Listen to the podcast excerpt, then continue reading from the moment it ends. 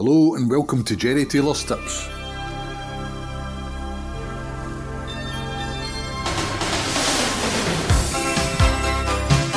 Thanks for tuning in once again to the podcast in association with Gambler.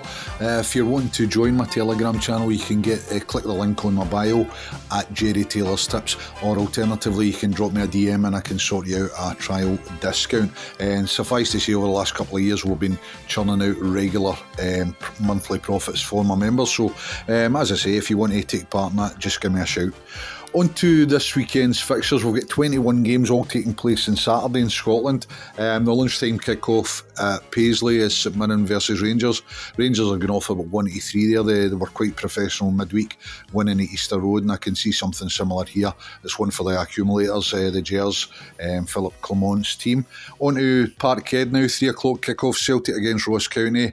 Against Celtic are prohibitive odds, going off at 1 to 9 pokes. Against the beleaguered Ross County, Derek Adams um, has been giving some strange interviews lately, and he was quite critical of his players last weekend in the Scottish Cup defeat to Partick Thistle. So Celtic should have a routine win there, and obviously most punters have been making a few bob on the Celtic corners. So again, that's maybe an angle into that one.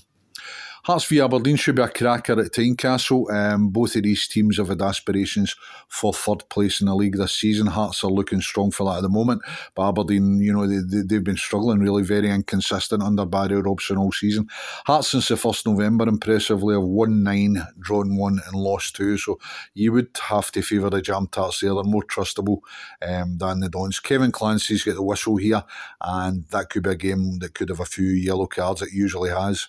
On to the next one, Kilmarnock. This is going to be the podcast pick this week. I'm going to tip up Kilmarnock. They're trading around about 11 to 10 just now um, to beat Hibs. Hibs have been friendless in the market since being well beaten by Rangers in midweek. Questions are now being asked of the manager, Nick Montgomery. A 29% um, league win percentage isn't going to sustain him in the job long term. So Nick Montgomery will need to turn things around. But Kilmarnock have been um, rock solid at home. Um, Fortress Rugby Park, they're the third best team in the league uh, on the home record but after Celtic and Rangers. So um, Kilmarnock should, with their two new signings, I've got James Balagizi coming in, a youngster from Liverpool on loan um, to boost up the midfield. Killie had a couple of injuries there, and Greg Stewart um, will be getting more minutes in the next few weeks, you would imagine, under Derek McInnes. So Killie, strong fancies here. That's this weekend's podcast pick, guys. On to St Johnstone v Motherwell. I wouldn't really get no real interest in getting involved in the 1x2 there, guys, but again, there could be a few cards there at McDiarmid Park. Colin Steven has uh, the cards there, and I envisage both teams um, contributing there. Livingston v Dundee again, no real um, appetite for choosing the winner there. Um, I of bet that I, I, would probably fancy as nil nil at half time. Um, Dundee have conceded eight goals in the last three games. They've all been second half goals that they've conceded. Dundee and they gave up a 2 0 half time lead at Tynecastle in midweek and lost 3 2 to the Jambos. And Livingston have no first half goals. They've scored no first half goals. Um, at the Tony Macaroni this season, David Martindale side. So you can see why I'm kind of going to have a wee t- uh, small dabble at 0 0, nil nil at half time in that one. On to the Championship, guys. Dundee United, the Arabs against the Pars, Dunfermline. Dunfermline have had a lengthy injury list, as probably you know, over the last three, four weeks. Luckily, they've had a few weeks off with games been postponed. Um, Dundee United are going off at 3 to 10 here. Not really one for me. Um, Dundee United's home record has been a wee bit disappointing to say the least for being championship odds on favourites. So Dunfermline, if they've got a few players back, could make it tough for the hosts here. Queen's Park v United. Ayr United have got Scott Brown and Steven Whittaker in as the new management team. Um, they struggled a wee bit to put away a short of numbers Arbroath in midweek at Somerset Park, but eventually got the job done winning 2 0. They're away to Queen's Park at Hampden Park. Callum Davidson's in situ there for a few weeks. He's he's been on a great um, um, opening run there for the Spiders. So it's a game I would sit out there, just see what kind of um, reaction Scott Brown gets from their United players. As I said, they won one during the week, but you would expect nothing less against the beleaguered Arbroath. So um, be interesting to see the two new managers in the league, how they face up to each other there. Raith Rovers v Inverness. Raith have went off the boil in the last few weeks. They lost at Livingston in the Scottish Cup last week and they were slipping up for a couple of weeks prior to that. They're going off at 7 to 10 against Duncan Ferguson's Inverness Caley Thistle. Inverness have added Cammy Kerr on loan for Dundee. So um, again, will be interesting. I think the bookies have got that one priced up probably a bit right. Maybe Inverness are slightly on the big side given Raith's recent form in recent weeks, but uh, it'll be interesting to see how that one pans out. Morton v Arbroath, uh, Morton should be, you know, have far too much for Arbroath. At the last count, Arbroath had 12 players injured. Don't know if they'll get any of those dozen back in time for Cappielow um, tomorrow afternoon, um, 3 o'clock kick-off at the Taylor Bank. Morton should be way too strong there. They're the best team in the Championship in current form, Dougie Imrie's men, and they should put um, Arbroath away there with a minimum of fuss. It'll be interesting to see if Arbroath have got um, any sort of numbers on the bench there. Airdrie v Partick Thistle, very, very hard game to call. Not one I'm going to sort of um, back, I'm not going to back either team to win it. I'm more fancying the draw there. That's going to be this week's outsider. I'm going to go for two draws. Um, Airdrie versus Partick Thistle, Diamonds against the Jags. Hard, hard one to call who's going to win that, hence I'm falling down the side on uh, a draw. It could be a one each there. And another game for League One, I'm going to chuck in to boost that up to an 11 to 1 double for the two draws. So that's this week's long shot. Um, Stirling Albion against Kelty. They've both had quite a few draws recently. Um, there's nothing between them in the league table positions, not a lot in it. And I could see that one being possibly a one each draw as well. So um, just just backing the two draws there, as I say, we about 365. You're getting 11 to 1 for this week's outsider, guys. That takes us into League One, Alloa versus Falkirk. Uh, Falkirk had gone off at two to five shots. Um, John McGlynn got a little bit cocky a couple of weeks ago, I think.